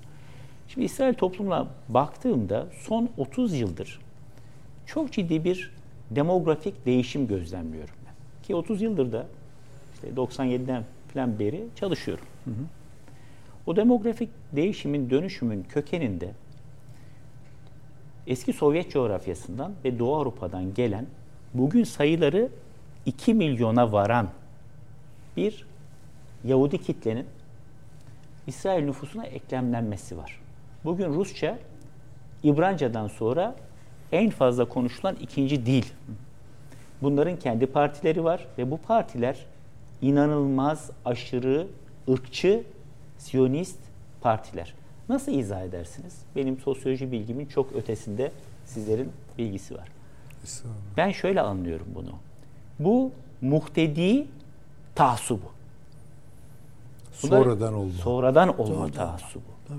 Bunların bir kısmı biz sizden daha fazla Siyonistiz. Hı. Biz sizden daha fazla İsrailiyizi göstermek için adam gelirken hahama para verip Yahudilik belgesi alıp gelenler var buraya. 1990'ların başında. Sonra bir kısmının ki tespit edilip sürüldü. Şey, Hocam, geri gönderildiler. Oligarkların bir kısmı bu paraları akıttılar buralara. Şimdi bunlar biz buraya geldik. Bize bu toprak verildi. O zaman biz ne yapacağız? Sonuna kadar silahla buna sahip çıkacağız. Bunu yaparken peki referansımız ne? E Tanrı bize verdi buraları zaten. Biz seçilmiş bir halktık. Onunla da bir anlaşma yaptık haşa. O anlaşma çerçevesinde bize buraları verdi. E şimdi bunun tapusu sorulur mu? Tapu burada kitap diye bakıyor. Tamam. Ve karşısındakini de yok olmayı hak eden buraya sonradan gelip kendisine Tanrı tarafından verilen toprakları çalan hırsız gibi görüyor. Peki hocam. Bunların çocukları da orada doğanlar daha ilkokuldan itibaren hatta anaokullarından itibaren bu düşünceyle yetiştiriliyorlar.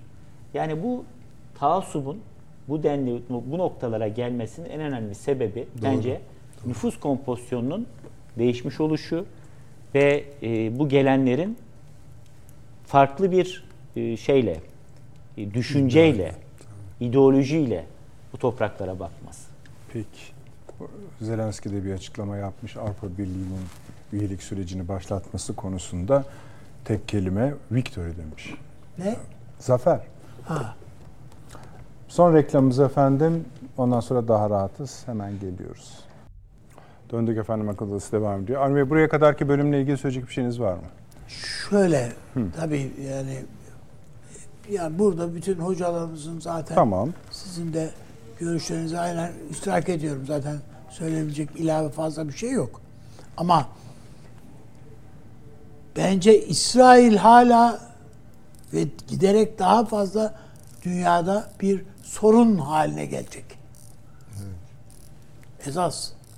Şimdi bu İsrail halkı bu kadar gaza gelmiş, Amerika'nın gaza getirdiği, Avrupa Birliği'nin filan yani canımız, ciğerimiz, İsrail'imiz, Yahudilerimiz filan diyerek böyle gazı bastı, bastı filan şişirdiği insanlar ne yani biz yenildik mi? Demeyecekler mi? Öyle değil mi?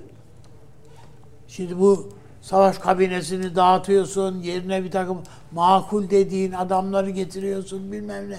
O adamları linç eder bu İsrailler. Ne yani nasıl evet dersiniz bu anlaşmalara diye. Yani biz bu Hamas'a karşı yenildik mi? Demeyecekler bunlar. Diyecekler. Ben ben öyle düşünüyorum ve ve bu e, ben İsrail'in genelindeki ruh halini tartabiliyor muyuz? Yani hakikaten o durumdalar. Yani öyleler mi? Ya yani bütün İsrail'i kışkırttı ya bütün dünya. Tabii canım savaş halinde bir ülke gibi yani, göster. Yani Tel Aviv öyle e, yapıyor. Ezdik, mahvettik. İşte ha, biz son yani demediler mi ya Hamas diye bir şey kalmayacak. Biz burayı dümdüz edeceğiz. Bundan sonra gölgesi bile olmayacak bunların. Dediler. E bunun da garantörü kim? Amerika Birleşik Devletleri, Avrupa Birliği falan. Bu, bunlar yani. Hepsi geldiler. Netanyahu'yu öpücüklere boğmadılar mı bunlar? Evet, evet. Yani şimdi ben e, bir de şöyle bir şey var yani dünyada medyanın siyasi ka, siyasi açıdan baktığımızda medyanın patronları yani Yahudi patronlar bunlar. Bunlar ne, ne, ne yazacaklar yani? Sevgili Netanyahu gitti. E yenildik. Şu bu mu değil? Yani ne diyecekler bunlar? Bir Beyaz Saray açıklaması geldi Çağrı Hocam. Ee, The United States wants the Israel-Hamas war to the end as soon as possible. Mümkün olan en kısa süre içerisinde İsrail-Hamas savaşının bitmesini ABD istemektedir. Evet, White House şey diyor bugün. Evet. Evet bu yani Ama daha da mı bugün bugün e, Beyaz Saray çalışanları protesto ettiler Beyaz Saray'ın önünde. bu tabii artık Gazze- resmi açıklama yani. yani şeyin Beyaz Saray'ın resmi açıklaması ama hani bu bir ilerleme var da üzerine mi biniyorlar yoksa darlandılar da bunu mu Niye itek ateşkese veto koydular o zaman? İşte hoca söyledi yani. Hanımefendi. Tabii, evet, E O ne? O ne işte garip olan abi ne abi hoca çıka- Öyle tabii. onu çıkamadığımız şey o. Halbuki orada tamam dese belki İsrail yani Amerika'nın içinde de bir itiş kalkış var. İsrail'in içinde de bir itiş kalkış var. Abi, çok kısa bir bu parantez. ertesi Bir şey günü derlemek adına bir mı şey, acaba? bir Bu- şey tabii tabii miyim? Yani niye veto koydu biliyor musunuz hocam? Veto koymasa ve ateşkes kararı çıksa, İsrail'e ben buna uymam dese, Birleşmiş Milletler Güvenlik Konseyi hangi yaptırım uygulayacak bunlara? Tamam. İşte ABD ondan durduruyor. Yarın öbür gün hadi o zaman uygula. Hadi ABD bir yaptırım koyalım buna. Dedirtmemek için işte. peşin peşin bir bloke koydu o tarihte. Savruluyorlar. Dediğiniz doğru Böyle tabii. şey kırılmış. Dingil kırılmış. Böyle gidiyor şu an. Evet. Yani bütün bu ben daha büyük bir sorunla karşı karşıyayız diye düşünüyorum. İşte tam da bunun üzerine de İsrail Dışişleri Bakanı'ndan açıklama geldi. Uluslararası destek olsun ya da olmasın savaş devam edecek. Daha önce de söyledi bunu. Söylediler. Evet. Bu yeni Söylediler. Cohen söylüyor bunu. Altını çiziyor. Evet. Yani savaş devam edecek diyor. Başka çaresi var mı Netanyahu'nun? Ya başka Değil mi? çaresi yok bu işte. Bu Köpek balığı dolayı. durursa ölür. Öyle. Evet. Öyle. Onun için daha fazla başa bela bu İsrail ve Netanyahu. Üz- Amerika şeyde Almanlar da e, Fra- e, pardon Fransa yenildiği vakit 2. Dünya Savaşı'nda Alman ordusunun girişini izleyen Fransızların, milliyetçi Fransızların bir fotoğrafları vardır. Böyle hüngür hüngür ağlayan Fransız fotoğrafları vardır. Bir de Amerikan askerlerinin boynuna sarılanlar var. Böyleleri de var. Öylesi de var, böylesi de var. Ama bu İsrail'de çoğunluğun ben daha önce burada o hissiyatı yansıttık. Mitinglerde bile o Netanyahu'nun protesto edildiği mitinglerde bile hiçbirisi yani bu Gazze'deki ölenler falan diye bir dertleri yoktu. Yani bizim şu e, esir olan çocukları kurtarın diye ayağa kalktılar. İsrail'in başını belaya Evet. sokuyorsun. Ne güzel. Evet, İsrail'in başını belaya soktun. Bizim başımızı yakıyorsun. Getir çocuklarımızı. Hani bu rehineler diye.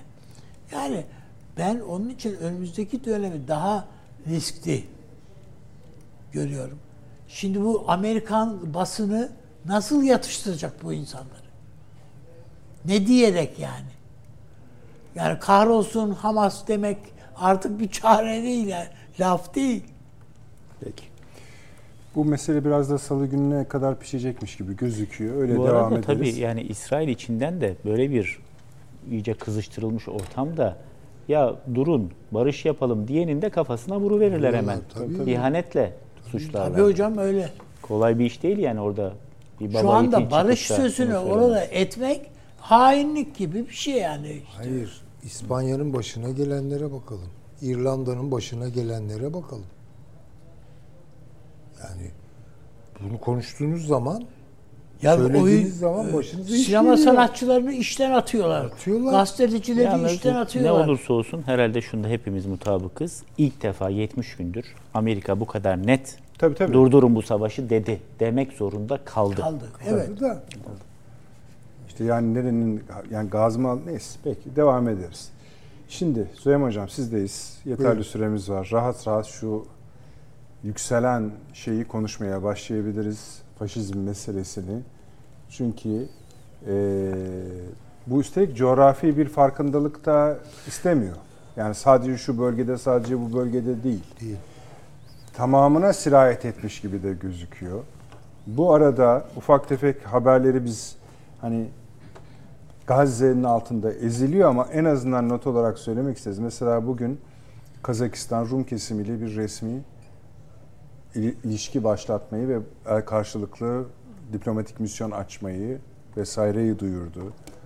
Dün e, şeyde Kırgızistan'daydı galiba bizim elçiliğimizin biraz dışında sonra ama Kırgızistan hükümeti bunun terörle ilgili olmadığını söylemesine rağmen bizi merak ettiren bir patlama meydana geldi gibi gibi. Yani çeşitli böyle parça parça işler var. Bunların da ayrıca takip edilmesi gerekiyor ama zaman ve şartlar müsa konjonktür işte müsait olmuyor. Yine de izleyicilerimizin akıl ceplerine sıkıştıralım zorla da olsa. Süleyman Hocam buyurunuz efendim. Estağfurullah.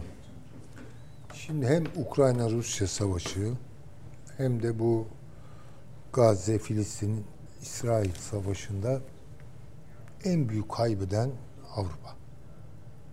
Her şekilde kaybediyorlar.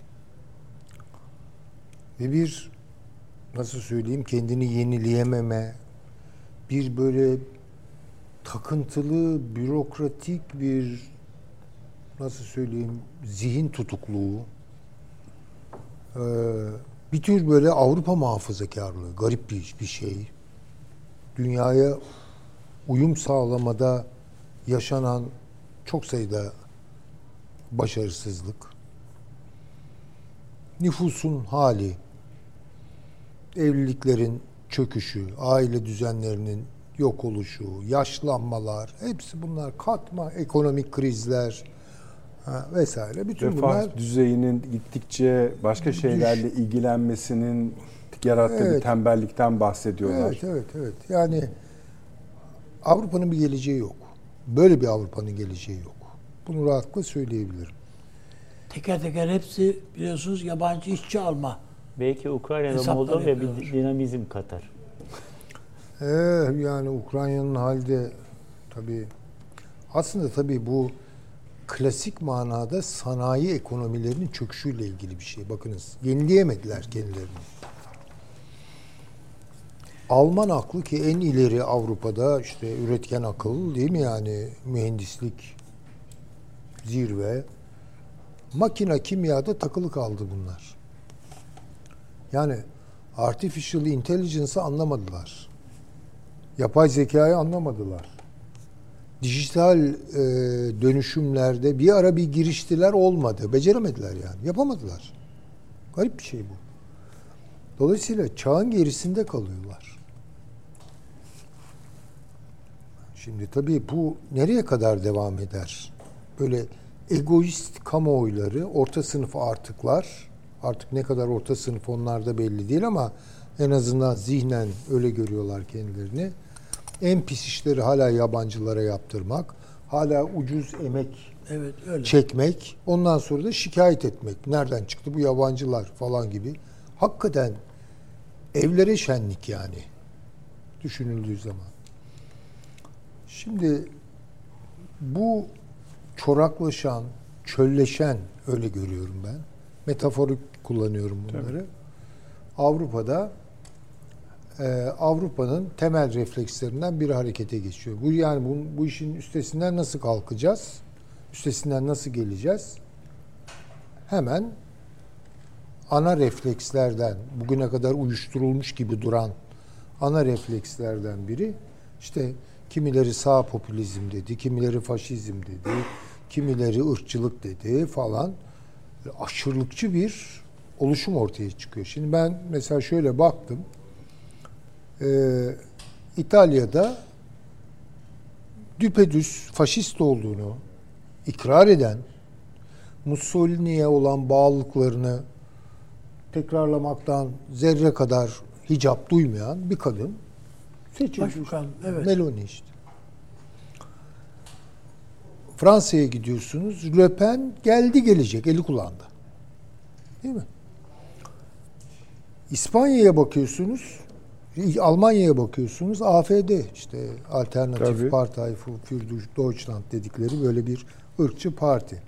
E Hollanda'da Wilders geldi. Ee, İspanya'da yükselen bir Vox hareketi var.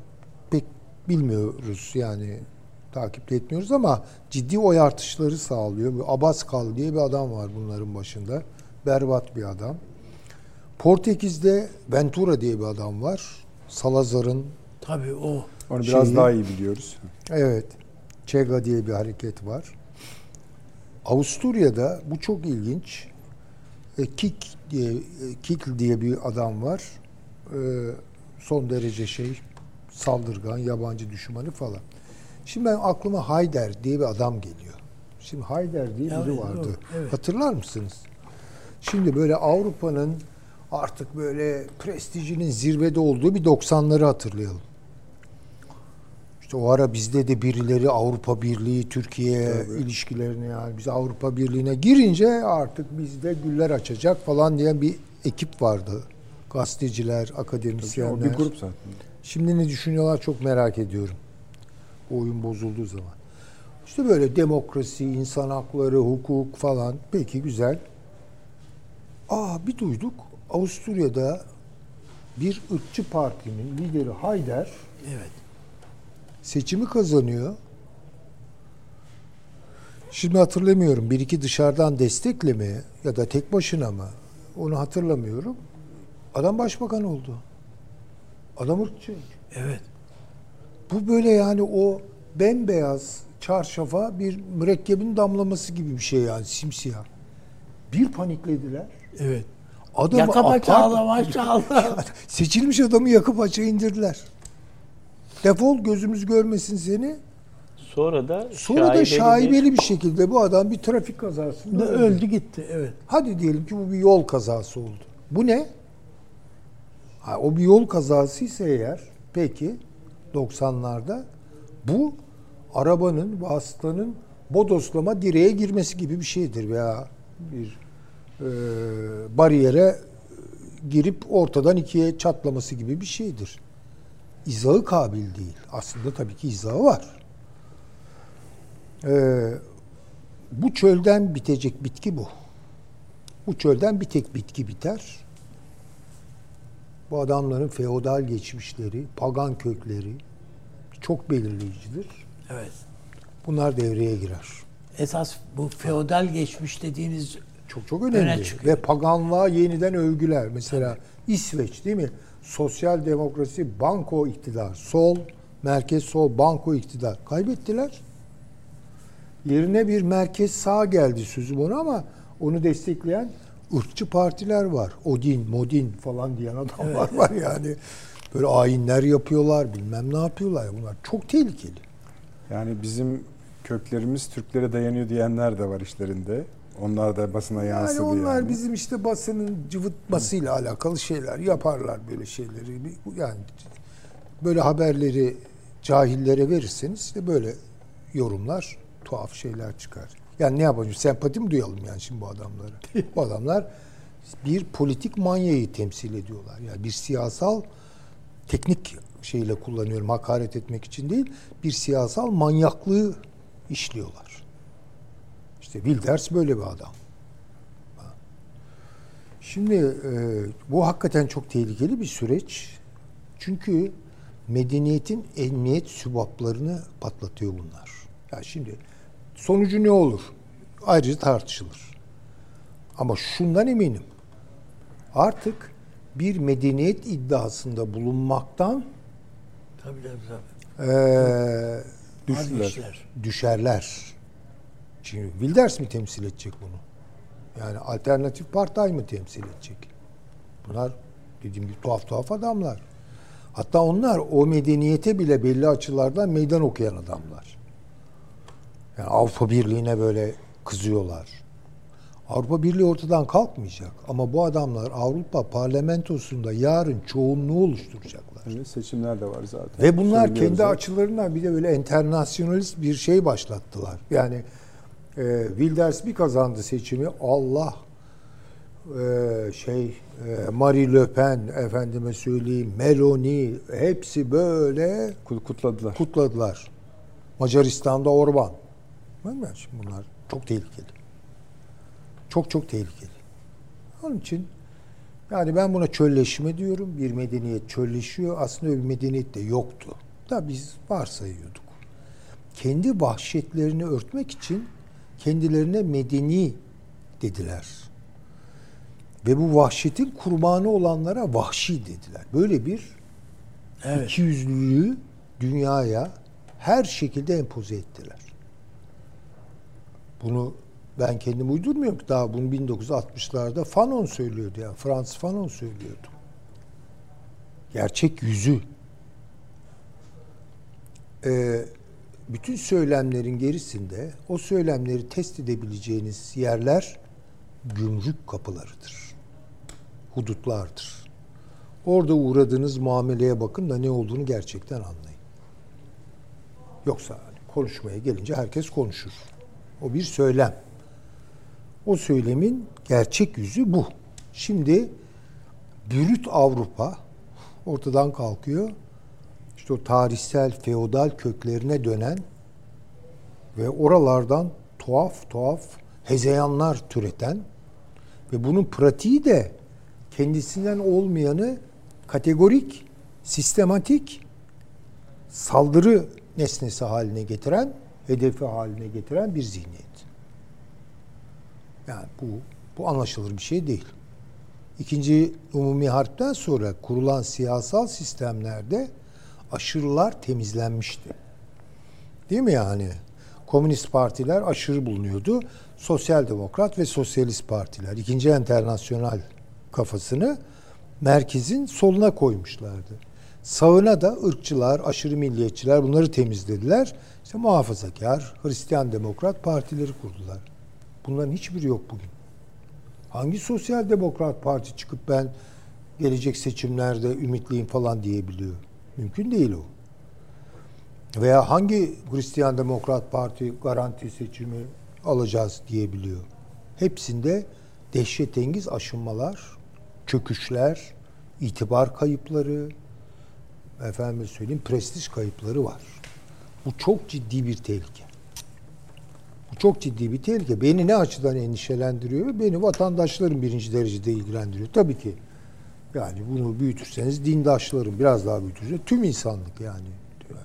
Bizim bakışımızın böyle olması lazım. Almanya'daki e, Türk e, kökenli e, insanların geleceğini açık söyleyeyim sorunu görüyorum. Ve dikkatinizi çekiyor mu? Bu sadece şey de değil. Yani bu sağ aşırılaşıyor diyoruz ya. Tamam bu hale geliyor. Faşizm hortluyor. Sol da bunu dolaylı olarak başka türlü yapıyor. Nasıl yani? Şöyle yapıyor. LGTB plus Hı hı, falan evet. üzerinden yapıyor.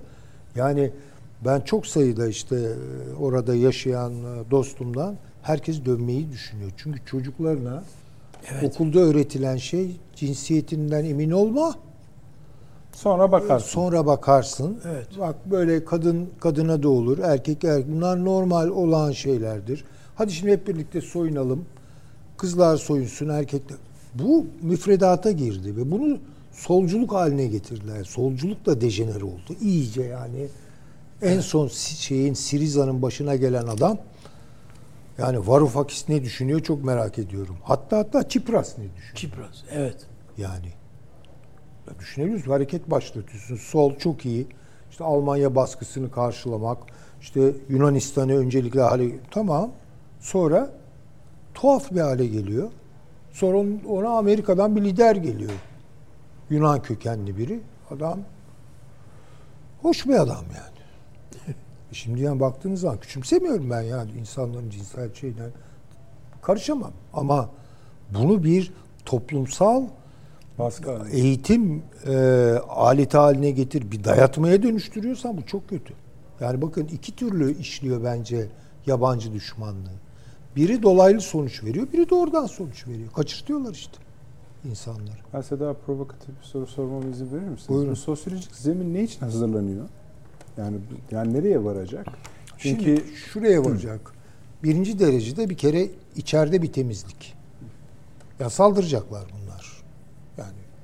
Yabancı işçilere Fransa'da Le Pen'in adamları e, şeyleri dövecek. E, onu da şöyle yapacaklar bence. Maliyetler arttıkça maliyetleri düşürecek yeni unsurlara alan açmak için mevcutlara saldırılar olacak. Böyle bir tuhaf ince bir taktiği de var bunun. Yani mesela Türkler gitsin. E, Türkler artık kanalizasyonda çalışmıyor. Türkler iş kuruyor. Türkler eğitim alıyor. Meslek sahibi giderse oluyor. sen de işini kaybedersin. Ha. Ama, ama kim görecek bunu? Bu sefer işte Pakistanlılar. Pakistanlılar biraz etlenir butlanırsa onları kovup Afganlıları sokmak. Ha, böyle bir de hani iki yüzlüce bunu yapıyorlar. Ee, demek istediğim e, bunların hakikaten artık e, Yani bu kata kalkıp- boyutunda kitlesel deformasyonun yani tesadüf mü saydım listeyi koydum işte ya. tabii bunun mesela Bak ne ya böyle? Dış etkilerle daha tehlikeli şeyleri işte geçen program İşte tabii söylemiştim onu ya, hani bilemiyorum. mesela şimdi yoğun bir şekilde mesela ben ondan çok rahatsız oldum. Bütün şeyler değişiyor. İşte Ukrayna Savaşı'nın gidişatı değişti, İsrail'in gidişatı değişti filan. Berlin'e saldıracak diye tutturdular. Her yerde bu yazılar çıkıyor. Her yerde bu yazılar çıkıyor. İşte ama böyle oluyor. Bakınız İbn Haldun bunun prensibini ortaya koydu. Asabiye güçleriyle dışarıdan gelenlerle yerleşik olanlar arasında şöyle bir fark var. Dışarıdan gelenler yırtıcı. İçeride oturanlar ise sakin olmuşlar yani. Böyle rahata ve rehavete gömülmüşler. Avrupa'yı ben bu kanunla rahatlıkla açıklayabilirim. 19. asırda bu adamların diri işçi sınıfları vardı. Adamlar yani mücadele ediyorlardı. işte daha iyi bir dünya, daha e, işte ne bileyim adil bir ekonomi, daha adil bir siyaset. Bunun kavgasını veriyorlardı. Ve bu adamlar hakikaten zincirlerinden başka bir de kaybedecek bir şey olmayan adamlardı. Önce Avrupa şunu yaptı. Bu adamları koşarken oturttu, besledi. Yani işçi orta sınıflaşma var ya sosyolojik olarak bize de ideal diye anlatılır. Yani yukarısı çok böyle dar, orta taraf şişkin, Bombeli. alt taraf bak işte ideal toplum bu. O toplum yaşamaz. Ne olur biliyor musunuz? Çünkü orta sınıflaşma denilen şey müthiş bir toplumsal hantallaşma getirir. Verimlilikleri düşürür. Efendime söyleyeyim egoizmi arttırır. Ee, sorumluluk duygusunu kaybettirir. Herkes kendini düşünmeye başlar falan. Şimdi buraya geldiler. Ya yağ bağladılar yani. Hani obezite ne kadar sağlığı tehdit ediyor. O obez bir toplumdur. Obezite o toplumun hastalığıdır. Ha ben demiyorum ki uçlar iyice büyüsün, ortası daralsın. E bu da tabii ki fakirliktir. Herhalde bunun bir ortası var ama ortası tutturulamıyor. En azından girişini yapmış olduk. Bu konu daha çok su kaldıracak bir konu. Çünkü bu Avrupa Birliği mesela bu Avrupa'nın birleştiği Avrupa Birliği mesela şu anda Türkiye ile daha böyle sıcak temaslar kuruyor filan. Avrupa şeyleri Yani işte uzatmışlar. bizim tabii hani Yunanlılarla anlaşmamızı büyük bir adım yani olarak görmüşler. görmüşler. Ne Tabii, kadar tabii, büyük, evet. nasıl hayalci bir anda yorumlar. hemen kapılır. Hemen hemen Evet, işte yani Türkiye'de onun çok böyle mümbit bir toprağı var. Şimdi mesela şey desin diyelim ki olmaz ya. Biden dese ki ben yarın bir Ankara'ya uğruyorum. Bitti. Bitti yani konu. Herkes Derhal. Tabii tabii. Çağrı Hocam çok teşekkür ediyorum. Ağzınıza sağlık. Bu konudaki konuşma hakkınız saklı duruyor tabii. Devam edeceğiz. Süleyman Hocam eksik olmayınız. Aynı abi sağ olunuz. Efendim haftaya salı günü bakalım neler olacak dünyada. Oto, yani o küreyi çevirmeye devam ediyoruz efendim. İyi geceler.